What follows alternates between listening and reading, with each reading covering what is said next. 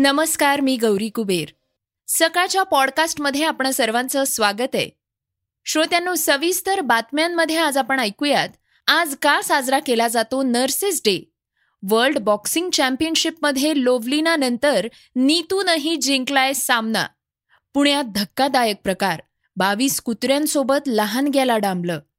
राज्यसेवा पूर्व परीक्षा एकवीस ऑगस्टला आयोगानं केलं ट्विट. आईच्या आवाजानं रडते आणि बापानं घेतलं की हसते. प्रियंका निकची गोड मुलगी मालती. आणि चर्चेच्या बातमीत ऐकूयात नक्की काय तरतूद आहे कलम एकशे चोवीस अ मध्ये. बातम्यांना सुरुवात करूयात आंतरराष्ट्रीय परिचारिका दिनाच्या बातमीनं. आज आंतरराष्ट्रीय नर्सेस डे म्हणजेच आंतरराष्ट्रीय परिचारिका दिन. कोरोना काळात नर्सेसनी केलेली सेवा आणि शुश्रूषा यामुळे अनेकांचा जीव वाचलाय. त्यांच्या कार्याप्रती आदरभाव व्यक्त करण्याचा आजचा दिवस आहे. बारा मे हा आंतरराष्ट्रीय नर्सेस डे म्हणून साजरा केला जातो. बारा मे अठराशे वीस साली फ्लोरेन्स नाइटिंगेल यांचा जन्म झाला होता. एकोणीसशे चौऱ्याहत्तरपासून आंतरराष्ट्रीय नर्सिंग डे साजरा केला जातो. नाइटिंगेल यांनी आधुनिक नर्सिंग क्षेत्रातील पाया रचलाय. फ्लोरेन्स यांनी नर्सिंग हे करिअर निवडलं. तेव्हा फार कमी मुली नर्सिंगमध्ये करिअर करत असत. खरं तर नायटिंगेल यांना गणित विषय खूप प्रिय होता. पण गणित मुली शिकत नाहीत अशी त्या काळी मानसिकता होती. मात्र नायटिंगेल यांच्या हट्टामुळे त्यांच्या कुटुंबियांनी गणित शिकण्यास परवानगी दिली. पुढे त्यांनी नर्सिंग हे करिअर निवडलं. क्रिमियन युद्धाच्या वेळेस त्या हेड नर्स म्हणून काम करत असताना रुग्णांना मिळणाऱ्या सोयी सुविधा स्वच्छता या बाबतीत त्यांनी कटाक्षानं लक्ष दिलं. रुग्णांच्या स्वच्छतेबाबत तसंच त्यांच्यावर उपचाराच्या वेळेस प्रचंड स्वच्छता राखल्यास मृत्यूचं प्रमाण खूप घटल्याचं निरीक्षण त्यांनी नोंदवलं. आपल्या गणितीय ज्ञानाचा वापर करत त्यांनी अभ्यास केला.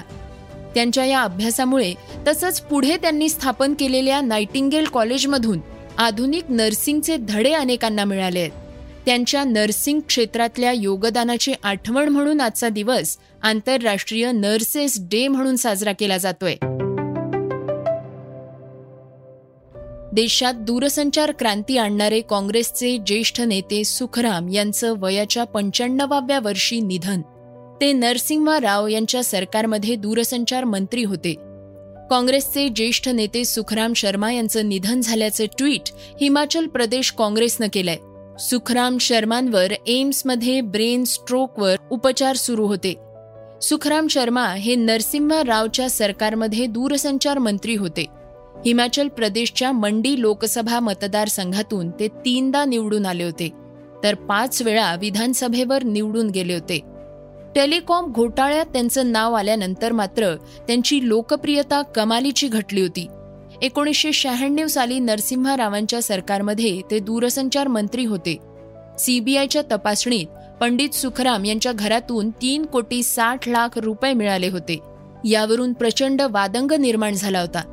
तेव्हाच्या चॅनल आणि वृत्तपत्रांमध्ये मोठ्या प्रमाणात याविषयी अनेक बातम्या आल्या होत्या. यानंतर काँग्रेसनं त्यांच्यावर लाच घेऊन टेलिकॉमचे परवाने रद्द केल्याचा आरोप करत त्यांचं काँग्रेसचं सदस्यत्व रद्द केलं होतं. अठरा नोव्हेंबर दोन हजार अकराला त्यांना टेलिकॉम घोटाळ्याविषयी दोषी धरण्यात आलं होतं. सुप्रीम कोर्टानंही दिल्ली हायकोर्टाच्या निर्णयावर शिक्कामोर्तब करत त्यांना कारावासाची शिक्षा सुनावली होती. खासदार नवनीत राणांचे लीलावती रुग्णालयात एम आर आय करतानाचे फोटो व्हायरल झाले होते. यानंतर आता त्यांच्यावर मोठ्या प्रमाणात टीका झालीय. एम आर आय रूममध्ये कॅमेरा किंवा फोन कसा नेऊ दिला गेला असा सवाल शिवसेना नेत्या किशोरी पेडणेकरांनी रुग्णालय प्रशासनाला विचारला होता. मात्र नवनीत राणांनी यावर एक कंपाऊंडर डॉक्टरांना प्रश्न विचारत असल्याची खोचक टीका केलीय. या दरम्यान शिवसेना आमदार मनीषा कायंदे यांनी पोलिसांना याविषयी तक्रार दिली होती. यानुसार बुधवारी एम आर आय करणाऱ्या अज्ञाताविरुद्ध गुन्हा दाखल करण्यात आलाय.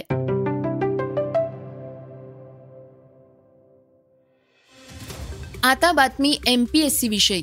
महाराष्ट्र लोकसेवा आयोगाची राज्य सेवेच्या परीक्षांची तारीख जाहीर करण्यात आली आहे एकशे एकसष्ट जागांसाठी ही राज्यसेवा स्पर्धा परीक्षा होणार आहे. महाराष्ट्र शासनाच्या विविध विभागातील गट अ तसंच गट ब संवर्गातील एकशे एकसष्ट पदांसाठी भरती होणार आहे. महाराष्ट्र लोकसेवा आयोगाच्या वेबसाईटवर राज्यसेवेची जाहिरात प्रसिद्ध करण्यात आली आहे.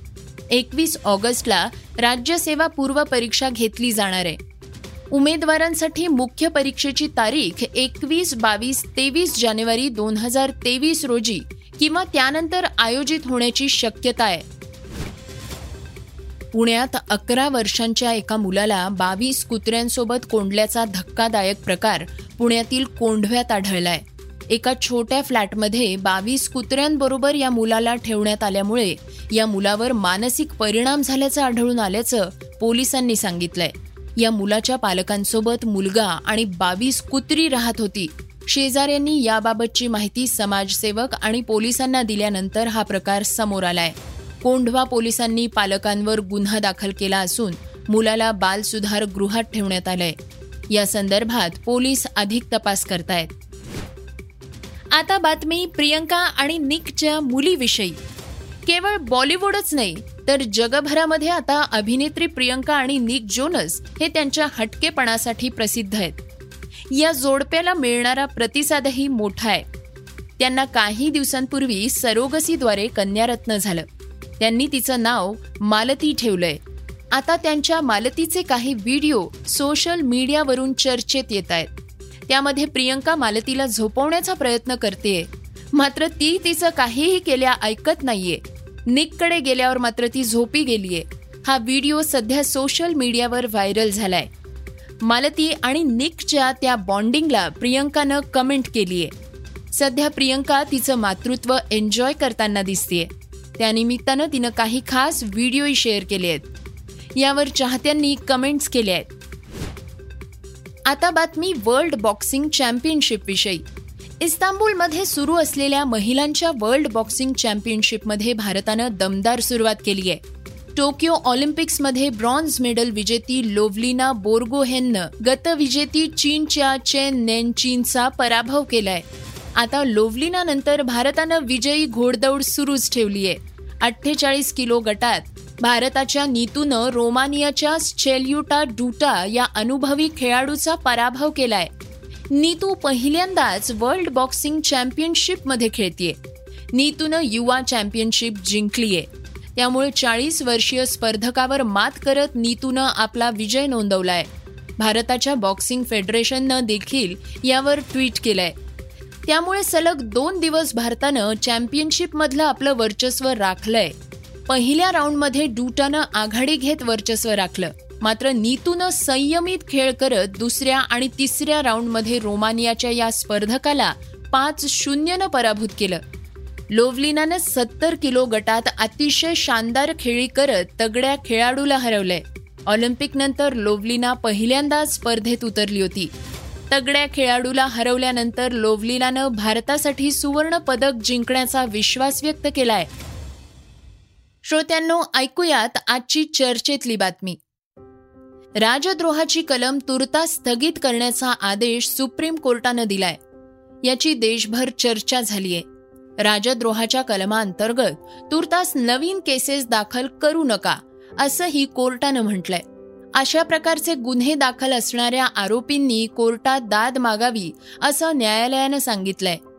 राजद्रोहाच्या कलमाचा दुरुपयोग होत असल्याची टीका अनेक वर्षांपासून होत होती. केंद्र सरकारनं ब्रिटिश राजवटीत तयार केलेल्या या कायद्याच्या तरतुदी तपासण्यासाठी वेळ मागितलाय. काय आहे नेमका राजद्रोहाचा गुन्हा जाणून घेऊयात. राजद्रोहाचं कलम नेमकं काय सांगतं?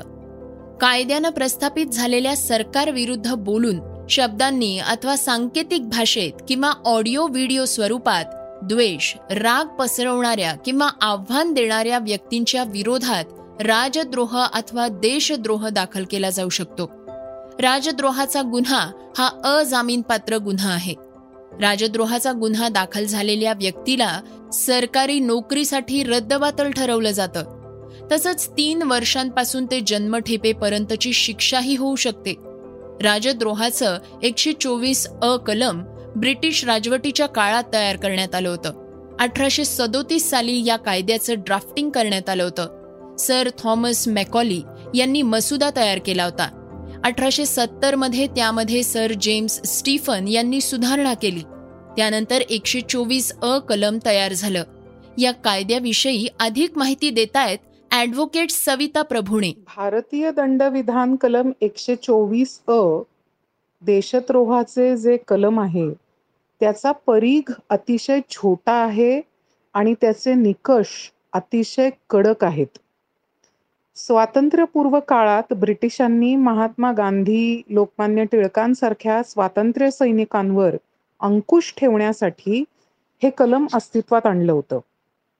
आपल्या सगळ्यांना टिळकांविरुद्ध जो खटला चालला त्यांच्या केसरी आणि मराठामध्ये त्यांनी केलेल्या लिखाणाबाबतचा हा ठाऊक असेल.